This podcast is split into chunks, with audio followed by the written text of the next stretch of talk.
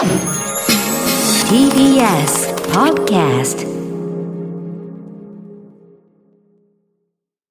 TBS ラジオから全国32局ネットでお送りする 1J。この時間は、共立リゾートプレゼンツ、新たな発見を綴る旅ノオト。全国にある共立リゾートのホテルや旅館の地域にフォーカスを当て、歴史や観光スポット、絶品グルメなど、その地ならではの魅力をご紹介します。今月特集するのは、岐阜県。県内には、強立リゾートの宿泊施設が全部で4つございます。匠の宿、宮山大庵、湯巡りの宿、平湯館、飛騨花里の湯、高山大庵、そして、御宿、結野省です。今月フォーカスするのは、岐阜県の中でも、飛騨高山、白川郷エリアです。岐阜県北部、北アルプスなどの山々に囲まれ、古くからの町屋が多く残る、風情あふれる飛騨高山。かやぶき屋根の合掌造りの家屋は立ち並び、日本の原風景が広がる世界遺産の白川郷。北アルプスのふもとに5つの温泉が湧く奥飛騨湿原など大自然に囲まれた観光エリアです。今日はそんな飛騨高山白川郷エリアの文化や歴史を特集します。では、旅ノートスタートです。今日の旅の案内人、旅シェルジュをご紹介します。岐阜県の飛騨高山の歴史や文化を研究されている高山市教育委員会高山市市編纂専門員の田中明さんです。田中さんよろしくお願いいたします。はい、よろしくお願いします。今田中さんの後ろに何、うん地球儀とかいろんな本が見えるんですけど、ええ本がね、私の部屋にはたくさんありますので、そこはどこですか？あここはね、あの、うん。高山市市編纂室、えーいろんなあの新しい高山市市の編纂をしている、はい、事務所です。あ研究してるお部屋なはい、んですね。はい、そうです。資料とかたくさんありますね。ねえ。高山市役所教育委員会文化財保護担当を30年されてるんですか？はい、ずいぶん前ですけど、30年ほど担当をしておりました。うん、ええどういったことをされてたんですか、あのいろいろ街並み保存とか、うん、高山祭りの屋台の修理とか建造物の修理とかね、まあ、歴史研究とか、へまあ、もろもろ、えー文化財に関わることをすべてをねやっておりました、うん。ええ田中さんが修理実際にご自身の手でやってるんですか？ではなくてね、あ。まあ、監督の方ですねいろいろ、えーまあ、こんなふうに、えしたらどうかとか、調整役みたいなことですけどもね、へえ、うん。高山市編纂っていうのは高山市の歴史が全部書いてあるものっていうイメージでいいですか？そうです、うんまあ、退職をしてから今13年目になりますけど、はい。えー新しい高山市史っていうのを、えー今まとめております。うーん現在何冊目になるんですか？はい、現在11冊目になりますけど、すごいまあ、よくまあ11頑張っ冊て作ってるなと思いますけどね。そんなに新しい情報って出てくるものなんですねいやー、なかなかうん新しい資料とかね、出てこないんですけど、はい。まあ、ずいぶん前から、あの本当、40年前からいろいろ研究したりとかやっておりましたので、うんまあ、そういう蓄積を少しずつ出して、はい、現在、戦国時代のお史書をまとめております。へえへえ。え戦国から現現代までつながるんですか？最後は。ええあの現代のものもずいぶん前にやりましたし、うんうん。まあ、屋台のこととか考古学のこととかそれはもう全部積んで現在は戦国時代の世界に浸っております。面白いね街ってそんなにいろいろか、ねあるんですえ、ね子供の頃から歴史好きだったんですか？えあの小学校の頃からねいろんなあ縄文の石器なんかを拾って歩いてとかね結構好きでしたね。ああ、そうなんです縄ね。文の石器を歩いて拾える場所にいらっしゃったんですか、ええ小学校のグラウンドにえ落ちてましたので、小学校のグラウンドに？矢尻なんかねずっとえ拾って、え 遊んでたんですね。聞いた？今矢尻って言いましたよ矢尻、矢尻といえば？ジャングルクルーズ。ピンポーンさすがマクレガそんな大したことないですよ。そんな。挟んじゃったジャングルクルーズネタ吹き替えただけなんで、そんな大したことないんですけども。ーえ、はい。ちなみに11冊目じゃないですか今、はい全部で何冊で完成するんですか？11冊で終わりです。おおラストだラスト？はいもう来年3月で、はい、無罪方面で 終わります。無罪方面でって。嫌だったんですか？無罪方面でって。疲れました。11冊でも11冊あったらとんでもないことですよね。寂しいですか？終わっちゃうのそれといえいえ、またあの違うことをまたあの向かってきますから。違うことってちなみに何ですか、はい、あの、えー、飛騨のね、えー国主でありました高山の城下町作った金森長近公っていうのがおるんですけど、うんうん。まあ、その人のねいろんな歴史研究とか、やっぱり歴史なんだ、歴史えー。すごいそわっちの方やりたいなと思ってます。けどへー。今もう70歳ですよね。はい。いやすごく元気ですよね。とてもあのお若しいです。電話しててもハキハキからしてますし。元気って言いますかね。から元気でそういうふうになれるならいいな、なんか元気の秘訣はあるんですか、やっぱりねあの、えー全国いろいろ調べて歩いて、うんうん。そして美味しいものを食べると、うん。はい、昨日と一昨日そしてまあ2日あ2泊3日であの森山と京都の方へねへちょっとえ調べ物で撮影なんかに行ってきましたけどもね。調べ物って？え京都の、えーまあ、高山の金森市ゆかりのお寺とかそういうとこもお尋ねをして。高山と関係があるものが全国にいろいろあるからそこを旅して調査してでもいろんなところに行っていろんなものに触れたりすることでやっぱりそうやって年を重ねても若いままでいられるっていうのがあるのかもしれないね。ね。あの美味しいものを食べてきましたよ。あのハモとかね、えー、いいですね夏のハモは最高。えー。じゃあ私もワンジェ一緒やったら一生ピカピカだわ。え大丈夫よ元カレさんいつまでも若いから。大丈夫ですよ 本当に。であの田中さんのね趣味があるってお聞きしたんですけど。ーはい。何ですか趣味は？え私の趣味はあのカメラなんですね。カメラ。はい、もうやっぱり小さい頃から小学校からカメラが好きで、うんうん。でそのうんすごい。全部今やってることと小学校時代つながってますね。ああつながってます、歴史のことなんかもねたくさんあのカメラで写真撮ったりして。何台以上カメラお持ちなんですか？今ねまあうん。20台えくらいありますかね、カメラに。私たちアナログマンからするとびっくりです。そうです。うん。そうですね、あのはい自分で現像なんかもやりました。えー、えすごい。すごっ。今は便利ですね。そうですね。うん確かにそうですね。デジタルは便利ですものね、え。今回はそんな岐阜県の飛騨高山の歴史や文化を研究されている田中さんに飛騨高山の歴史や文化を教えていただきたい教えていただきたいんですけれども、うん。今飛騨高山が何かあの若者にすごく人気集めてるってお聞きしたんですけれどもえ今ですね、うんあの予想外に、はいあの呪術廻戦っていうねはいアニメがありますけども、はいはいはい。えー川島さんのごご夫妻のええ円満の秘訣呪術廻戦、あそうなんだ。うん、ちょっと気まずくても川島さんが「今週の呪術どうやった?」って言うと緩和するっていう、あそうなんですね。その漫画ってことしか私は知らないでえーす、気まずいことがあるんだ結構川島さんも。ええその漫画がなんでなん関係してるんですか？そこにあの呪いの王として登場するのが両面宿儺なんですよ。はい、はい。で両面宿儺っていうのは、まあ、うんちょっと知られてないんですけども、うん。まあ、高山市の入川町というところにあの伝説があるんですえね。実際にあった伝説ってことですか？漫画の中じゃだけじゃなくて、えあそうえなんですね。日本書紀には両面宿儺が退治されたと。大和が飛騨まで攻めてきてで朝廷に従わなかった両面宿儺を退治してそして、えー飛騨を大和朝廷の、ね、配下に置いたというそういうことが日本書紀に書いてあるんですよ。い。ちょっうんとと鳥肌立っちゃった私は昨日の夜中ね、試し読みしたの呪術廻戦おをお。なんと怖いのでしょうと思っあてそうなの？俺は知らないのよ。まだ見てないのよ。ただすっごい面白い世界観ですよね。人の後悔とか念とかそういうものが、あの呪術の持った妖怪っていうんですかね、はいはいはい。怪物みたいになってー。それを戦って倒していくんだけど、その一番強いのが両面少なってことですよね。そうです。あの顔がね2つあってそうそうそう。手が4本。そうそう、うん。足が4つということでね。田中さんも読まれたんですね。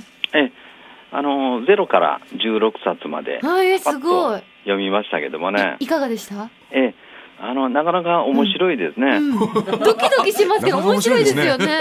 ね順番にあの両面少なの指をね、そうそうそう、まあ通常は10本ですけど20本あるので腕がね4本あるももんだからうん。指が食べてくる。あなるほど。20あるじゃない？20あるってことね。でその指を食べるわけよ。いはい。指をた食べる？ね、その話切られてちょっとこれグロいから皆さんいろいろ調べてくださいね。あ。すごいね。今の話だけどうんとんでもないことだからね。とんでもないことが起こってるんだけど、その名前が日本書紀にあったんですね。そうなんです。昔から。日本書紀に出てるんですね。う。ん。そして今現代それが大人気になってね若者の間でまた注目を集めるってすごいことですね。ええ、この入川町が聖地だってことでね、はい。両面宿儺が生まれた両面窟、まあ、うん。鍾乳洞なんですが、はい。それとか両面宿儺の足跡とかそしへてえ。室町時代の石像が千光寺というお寺にありますし、うんうん。え日本書紀に登場してるのも漫画に登場するようなああいう姿形と一致するんですか？あそうですね。でこの千光寺にありますこの石で彫りました像ですね、い。室町時代の。はい。それも、まあ、この呪術廻戦に出てくるようなねそういったあの姿なんですが。うんうん。すごいね。作者の方知ってたのかしらね。いやでもそうじゃない？知ってないとすごいとでしょう、ねうん、まあ、入川町にあの伝説があって、うん。そして石像とか円空なんかがあの彫った円空彫刻なんかもありますので、まあ、アニメ作られる時にはそういうものを参考にしてそしてむしろあの入川町の方が、うんまあ、一番元じゃないかなと思いますけどね。そして飛騨高山といえば、まあ、なんといっても白川郷ですよね。はい、そうですね。この白川郷というのは、この、まあ、高山市じゃなくて、高山市の隣の村になるわけですね。飛騨の国の中なんですけど、うんうん。うんあの合唱作りがすごい印象的なんですけど、はい。あれはどういう由来で合唱作りって言われてるんですか？あのーまあ、名前の通りうに、ん。えー屋根の形が手を合わせたように、うんまあ、見えるので、合唱作りっていう。まあ、通常はやっぱ建築の方では切妻合唱作りと言うんですけど、へまあ、本当にあの手を合わせた形ということで。うん。で雪が滑り落ちるようにってことでね、えーああいうあの急な屋根になってますけども、えー、そうなんだ。ーやっぱり合唱作りが評価されて世界遺産に登録されたんですか？えこの白川村の世界遺産というのは、はい。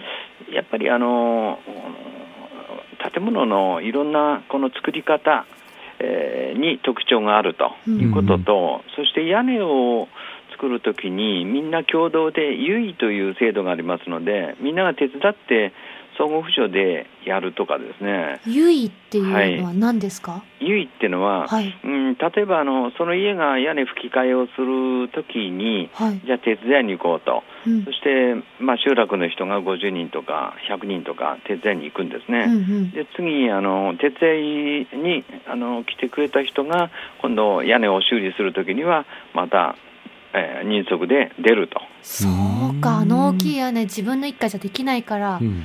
村全体で行うってことですえね。ーそうです順ね番に。はい。1階部分のあの床は大工さん作りますけど、うん。うん屋根そのものはかやぶきとかそれはあの村の人たちが昔からやってるんですね、うん。どれぐらいかかるんですか？あの屋根取り替えるのに。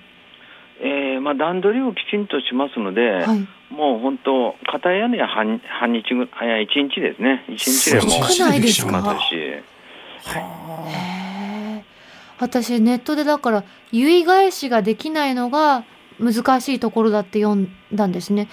そうですね結返しってなんだと思ったんですけど？結返しっていうのは人足にこの行きましてそして台帳を作るんですね香典帳みたいに。うん。で、えーそこでああそこへあそこから来ていただいたんで、うん。また手伝いに行かないかないかんと、うん。そういうあの返すことを人足で返すことを結返しっていうんですね。自分のお家でお世話になったから次はあっちのお家が困った時に助けに行こう。うん。そうです。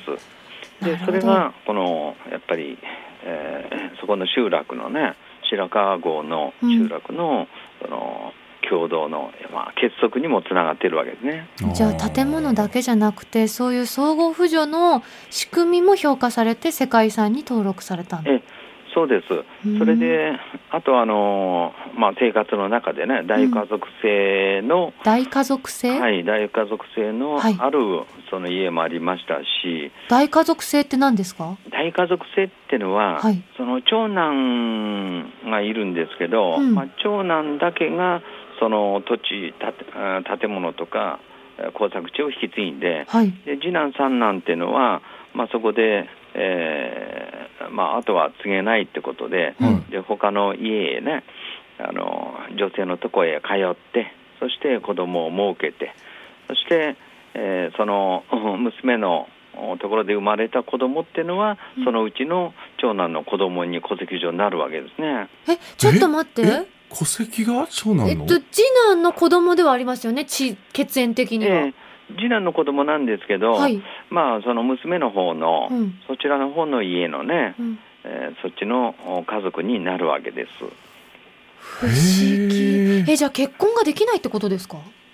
まあ正式に結婚というか、まあでも親は認めてましたので結婚しておるようなもんなんで。すなるほど。あ写真が。ありがとうございます、えーですからたくさん人が写ったしお写真を今見せてくださってて、えーその姉のはい。子供が2人3人おって、はい。それは長男の方にうん。戸籍上になると、うんうん。そして妹の子供もですね、えーまあ、長男の方の子供に戸籍上入れていくという。それはどんどん大きい家族になってきますね。そうですね。これはあの遠山家という、えー家の家族なんですけど、はい。数えてみましたら30人ほどおりますけどもね。30人。一家30人？はい。すごい。まあこういったあの大家族制がある家もあったと、そして養蚕をやっていたとか、はあ。でいろりのそばであの火薬の原料、炎症を作っていたとか、まあ、いろんなこともあって、これはもう本当、世界で珍しいこの集落であると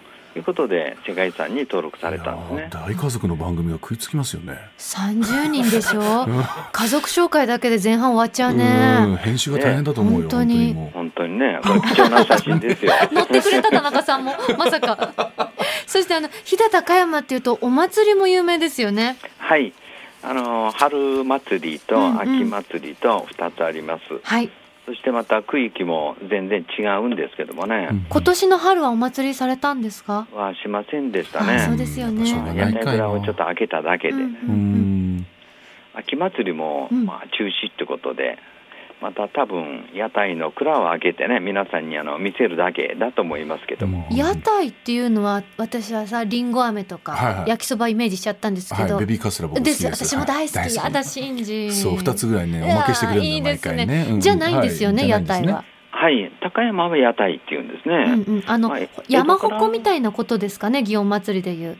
大きいおみこしっていうか。祇園祭りはあの山鉾。ね。にを屋台っていうんですかね、へーこちらでは。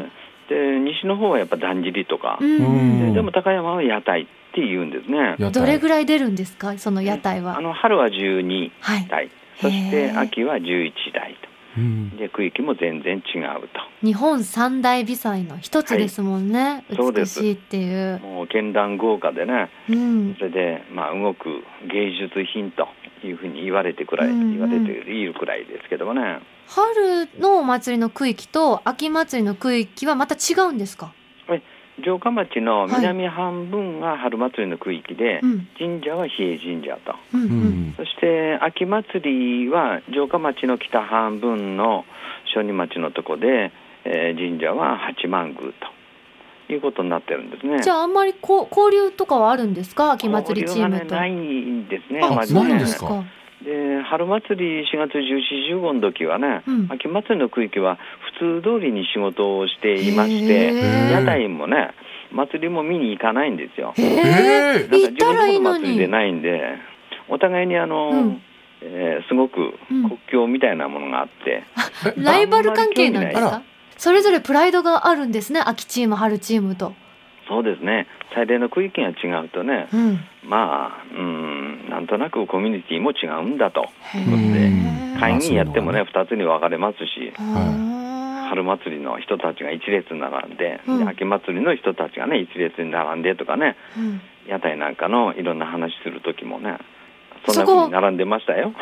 相入れないんですね。ビチッと分かれんですね、そこは。ええあのー面白い。まあなものすごく憎み合ってるんじゃなくて、うんうん。お互いうん。にこの、なんかね張り合って楽しくやってるんですね。あじゃあ高め合ってるんですね。いいですね。そうやってライバル関係がええまたお互いちょっとちょっかい出したりしてね、うん。ちょっかい出したり？ちょっかい気になりますね。ちょっとか？らかったりして、からかってるんですか？えー。あそういうのもあるんですね。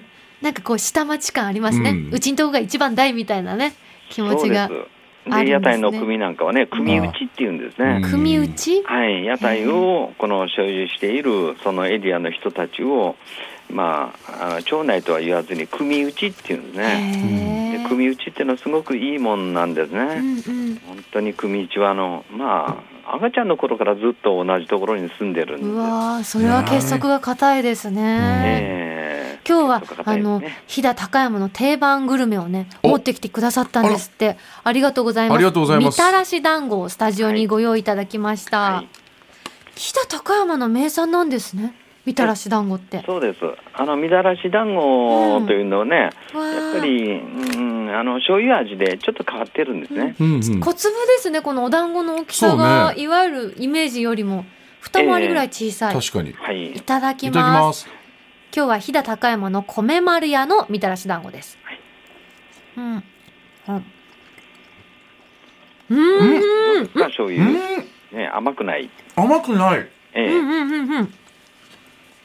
あの、磯辺焼きだね。本当そうこれに乗りつければねお菓子じゃないね。どうして甘くないんですか？みたらし団子って。ええうんその京都はやっぱりね、うんあの甘い、まあ、砂糖醤油みたいな感じで、はいはまあ、全国どこもそうだと思うんですけどそうですはい。ねあ、でも美味しいね。高山は醤油だけなうん美味しい。へえ。ええであんまり深く考えたことないんですけど、うん。甘いのはやっぱりねひあの高山の人はあまり好きじゃないですね。あ、そうですか。そうなんだ。えまあ農村部山間部ですのでいろんなあのまあ力仕事も多いし、うん。やっぱ醤油味の方がしっくりくるっていうことで。うん。それでまあ甘いのが伝わったんでしょうけどもやっぱ醤油だけになってるんでしょうね、うん。えじゃあ田中さんもよそで甘いみたらし団子食べるとあちょっと違うなって感じますか？食べません。あ甘いので食べません、やっぱプライドが高い人が多いのかな？え じゃあみたらしといえばしょっぱいなんだ。えええ醤油の。へそうえ。いうのがみたらしっていうふうに思ってるもんですから。今度送りますよあのみたらし団子をそちらに甘いやつおすすめのね。そしたら食べてくれますか？食べないですね。はい。すいませんでした。申し訳ありません。勝手なことしようとしちゃって。ありがとうございありましたあっがとうございました。という間にお時間になってしまいました、はい。最後に田中さんからこの聞いてくださってる全国の皆さんに飛騨高山の魅力をお願いいたしますはい。あの高山はね歴史文化長く長く続いておりまして見どころもたくさんありますしやっぱりね美味しいものありますのでぜひいらしてください。ありがとうございまます。す今日の旅の案内人旅シェルジュは岐阜県の飛騨高山の歴史や文化を研究されている高山市教育委員会高山市市編纂専門員の田中明さんでした。田中さんありがとうございました。ありがとうございました、はいありがとうございましたここで、強立リゾートからのお知らせです。奥飛騨温泉郷、宮山大庵の別館、湯巡りの宿、平湯館は、開放的な大露天風呂、野手あふれる岩風呂、木のぬくもりが優しい半露天風呂など、広々とした8つのお風呂をご用意しています。奥飛騨温泉の中で最も歴史ある平湯温泉の2つの源泉を掛け合わせた温泉を源泉かけ流しでお楽しみいただけます。